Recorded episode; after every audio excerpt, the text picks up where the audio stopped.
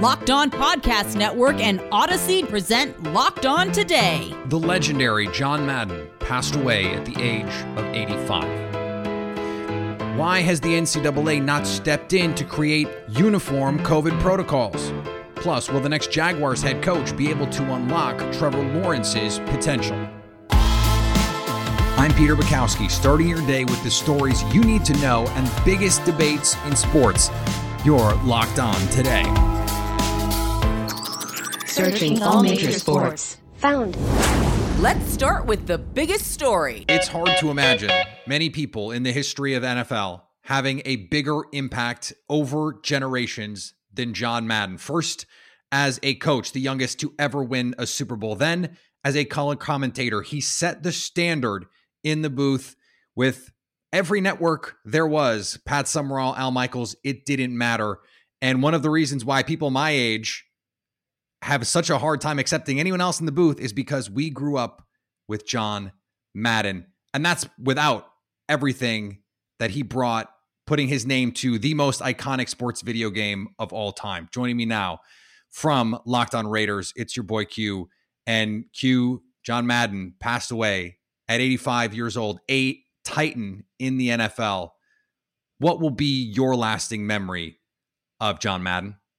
You know, that's hard to say because there's so many great memories. You know, as you mentioned, all the great things that he did and had his name attached to. And uh, really, he was a guy, and I think this is the best way to answer it. Uh, everything he did was excellent. Everything he did was iconic. Everything he did was next level. And like you mentioned, set the standard. He set the standard for coaching. He coached 10 years and uh, was a, a great coach in the history of the Raiders and still actually has the all time winning percentage as far as coaches go. You know, decided to walk away, not because he was getting fired, not because he was a worn out coach, because he was just tired and said, Hey, that's enough. I'm not going to coach again. he didn't. You know, I'm not going to fly in a plane again. And he didn't. I mean, there was things that he said he was going to do, and he did it. There was things he said he wasn't going to do. He didn't do them. And there was things he didn't know he was going to do, and he still did them at a high level. So, I mean, I think it's just a good thing about it. As I'm talking about this, I got a big smile on my face. It's like, it's just excellence, man. You want to talk about a commitment to excellence, which is one of the Raiders' mottos? It's John Madden in a T. And and you, you brought up the coaching, and there are certainly going to be people who only think about him as uh, someone whose name is on a video game. I was not old enough to see John Madden coach, but I certainly am a student of the game. I understand what his impact on the game was.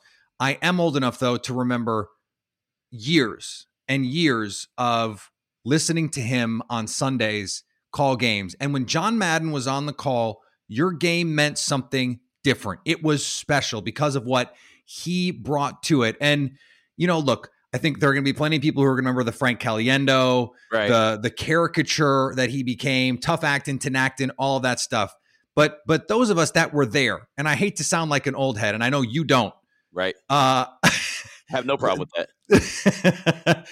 we're we're going to remember what just hearing his voice, you could you could hear it, and and his commentating. It set a standard. You said it. It set a standard for what we expected these guys to be. And when he was on the call for your game, it just meant something different. I don't know that anyone will ever be to calling a game what John Madden was to calling a game. No, no doubt about it. You know, and, and the thing about it is he did it in his way. He did it naturally. He didn't do it because that was the cookie cutter way of doing it and he was right. going to fit into that mold. He all he did is go out and be him. And that's what you could really appreciate. And when you heard his voice, you could be in another room. You'd go and see, hey, what game is on right now? And mm-hmm. think about this you know, it's the holiday time. Thanksgiving. He changed the game on how we watch Thanksgiving games, what we expect from Thanksgiving games. Now we're talking about who's getting a turkey leg, you know, who's getting, I mean, whatever, you know, whatever the case may be, it's yep. it's because of what John Madden brought to the table. You know, we talk about the Madden Cruiser, you talk about the video game. Again, John Madden did it and he did it his way. And that's something that I think anybody in any walk of life, no matter what your profession is, has to be able to appreciate. He allowed someone like me, without me even knowing it, know that I could just be myself and that was going to be okay. And either you were going to accept it or you weren't. He was always unapologetically himself. And and even later in his career, when he was sort of in on the bit with the turducken and all of that right. stuff, and he he was aware that yeah, people understood that he had these mannerisms and he leaned into them, but he leaned into them because he wanted to, because he had fun doing it. And by the way, he'd teach you something. I mean, I can't tell you how many times that you you realize at the end of a game you learn something from John Madden. How many how many broadcasters can really truly say that they were able to teach you something over the course of the game? John Madden was able to do that. Thanks for making Locked On today your first listen of the day. Coming up, some teams are playing, some teams are sitting, some games are being played, some games are being postponed.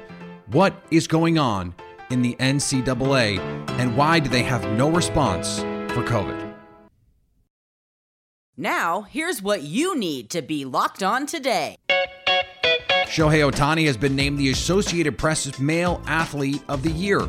Almost no one had been an everyday two way player for many decades, and no one had been both as baseball's top power hitters, plus one of the best starting pitchers since Babe Ruth starred at the plate and on the mound for the Boston Red Sox all the way back in 1919. The AL MVP captured the world's attention in 2021 and has been heralded as the new face of Major League Baseball.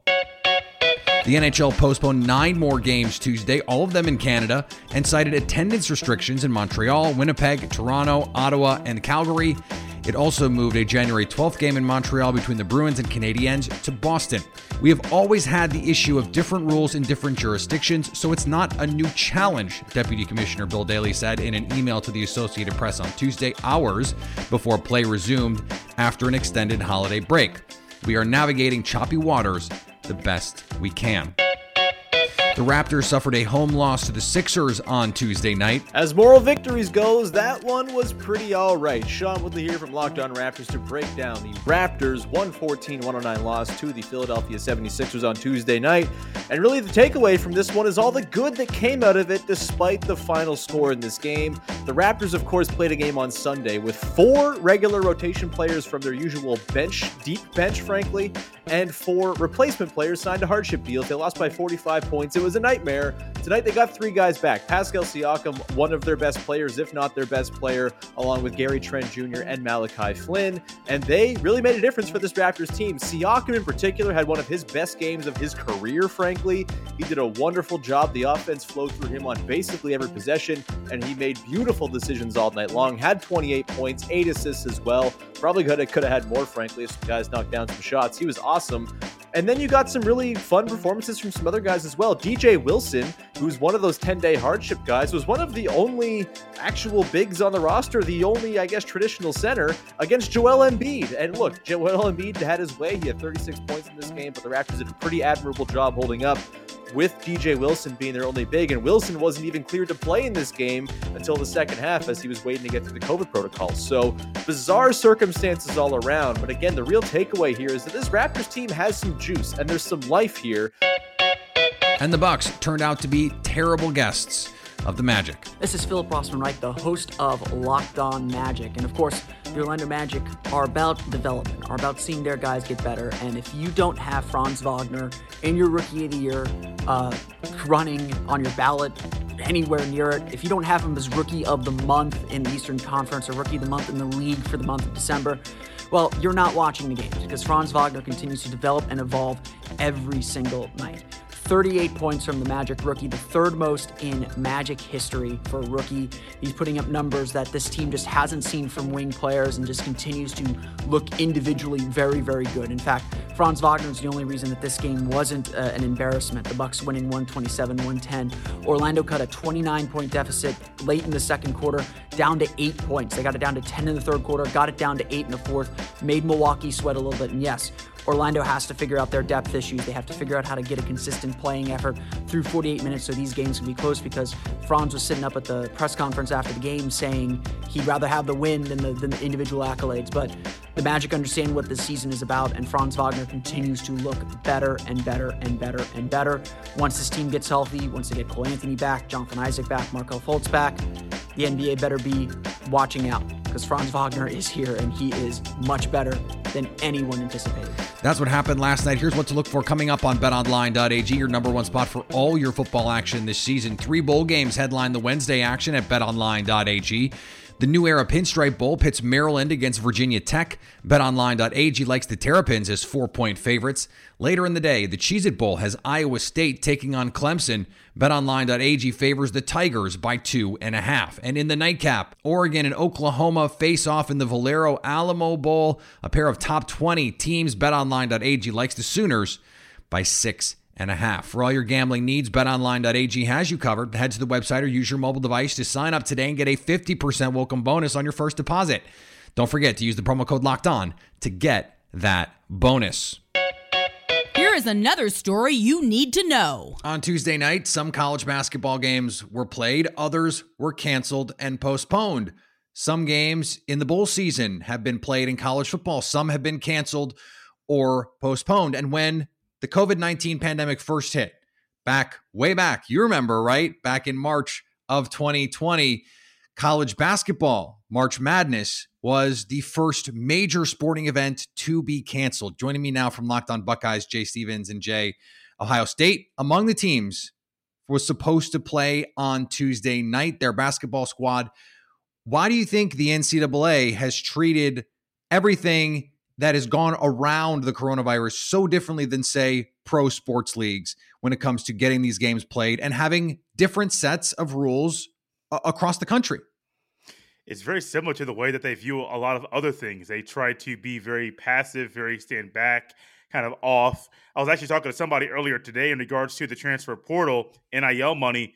The NCAA has not set guidelines for that, and we're seeing exactly how things have transpired players are taking advantage of the rules that are set in place. The adults in the room that are like us that talk about these things, we're not, I'm not really happy with the lack of rules that the NCAA has put down. Same thing with COVID. They're treating this the same way they have treated everything else, trying to let everybody else make decisions so they don't have to. They've been viewed as the bad guy in so many situations. They view themselves as, hey, if I take a back seat, they can't blame me for being the bad guy, even though right now people can view you as the bad guy because once again the NCAA decides to not take a stance and make rules when they need to. What I find so fascinating about this too, Jay, is the NFL and the NBA, Major League Baseball, and all these pro sports leagues have been painted as money hungry, as worried about the bottom line. But what's interesting now with name and likeness, the college players that aren't playing, they're still getting paid. But these colleges and universities, these bowl games, the sponsors, they're missing out on millions upon millions of dollars. And they're doing it eh, purportedly, seemingly in the interest of public health and, and college and colleges and universities have have been setting these guidelines, presumably in the interest of public health. It does seem equitable in this case that the players who are creating this profit are being protected and are still able to make their money. That the NCAA, for once, has not gotten money hungry in all of this. It's really weird when you think about that because the NCAA tournament itself, we think about money, the sponsors that you speak of, the players, the coaches. We, I talk about bonuses that coaches get. Yeah, they're going to get bonuses for X amount of wins or um, conference bowl game wins, bowl game wins. I mean, there's so many things that co- coaches get, but the money aspect has been very, very weird. When I think about bowl games getting canceled, that's money that people are already putting out up front for a game that has now been canceled. Sponsors that are not happy. That is coaches that are not happy. Think about the Memphis Tigers. They are on their way to Hawaii and find out the game is going to get canceled. That is money that people are going to have to put out there. And the money aspect now, it's, oh, we're not playing games? Okay, NCAA is like, well, it's up to you, conference, Big Ten or ACC or SEC. You police it how you want to. And I think we're going to get to the NCAA tournament. Hopefully, we get there in college basketball, and we'll see what one school played 30 games. Another school played 25. Why? Because of COVID and the way that their conferences handle things. It's very weird to me that we're now, I say, two years into this, and we're still treating this like, hey, the NCAA does not they, well, they, not me, they are treating this like we don't have to make any concrete rules. How about this? At my job, there are rules. At Locked On, there are rules. How about the NCAA just decide to make some rules and do what most jobs do till everything goes and it's smooth every single day? Coming up, the Jaguars are in search of a steward for the organization and leader for Trevor Lawrence. Can they make the right hire after getting it so, so wrong? Today's episode is brought to you by our friends at Built Bar. Built Bar is the best tasting protein bar ever. It's the protein bar that tastes like a candy bar. And if you don't believe me, you have to try it for yourself. I'm going to be honest, I didn't believe it either. But then I had the chance to try it. And it changed my whole perspective on Built Bar because this really is unlike anything I've ever tried in the space. It's not even close. I've never had any protein bar. And, and trust me, as someone who has played sports his entire life, who has gone on every diet plan, who has tried every workout plan, I am always trying to find something that tastes delicious, that also gives me something healthy to help with my workouts. I've been active and an athlete my whole life, not on an NFL level but on just a normal human being trying to stay in shape and do their part level. And the only thing I've ever found that makes me feel happy when I eat it is Built Bar. And that separates Built Bar from anything else out there on the market. And they have a slew of flavors. They have the decadent double chocolate, coconut brownie, uh, salted caramel, plus fruit flavors, if that's what you're into, raspberry, cherry barcia, so many options for you out there. They've got a marshmallow set right now. And let me tell you, the marshmallow treats are incredible. If you don't believe me, go to built.com and use the promo code LOCKED15 to get 15% off your order. That's promo code LOCKED15 to get 15% off your order at built.com. Agree or disagree? This is the cue of the day. The Jacksonville Jaguars have taken advantage of new NFL rules that allow them to start interviewing coaches two weeks before the end of the season after they unceremoniously dismissed Urban Meyer earlier in the season. Joining me now from Locked On Jaguars, Tony Wiggins.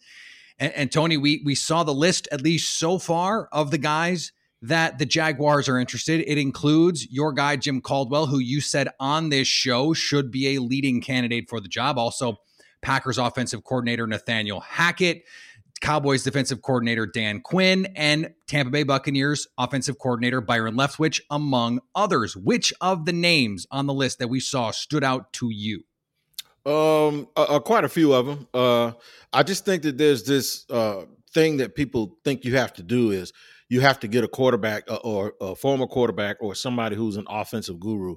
And then I think of Mike Tomlin, who's a defensive guy, and I think of Bill Belichick, who's a defensive guy, and I think of a lot of the successful coaches around the league that are defensive oriented that have a strong offensive staff and basically turn that side of the ball over to those people. So uh, the average fan wants to react and just get uh, a former quarterback. So uh, Kellen Moore is somebody that's very popular with a lot of people.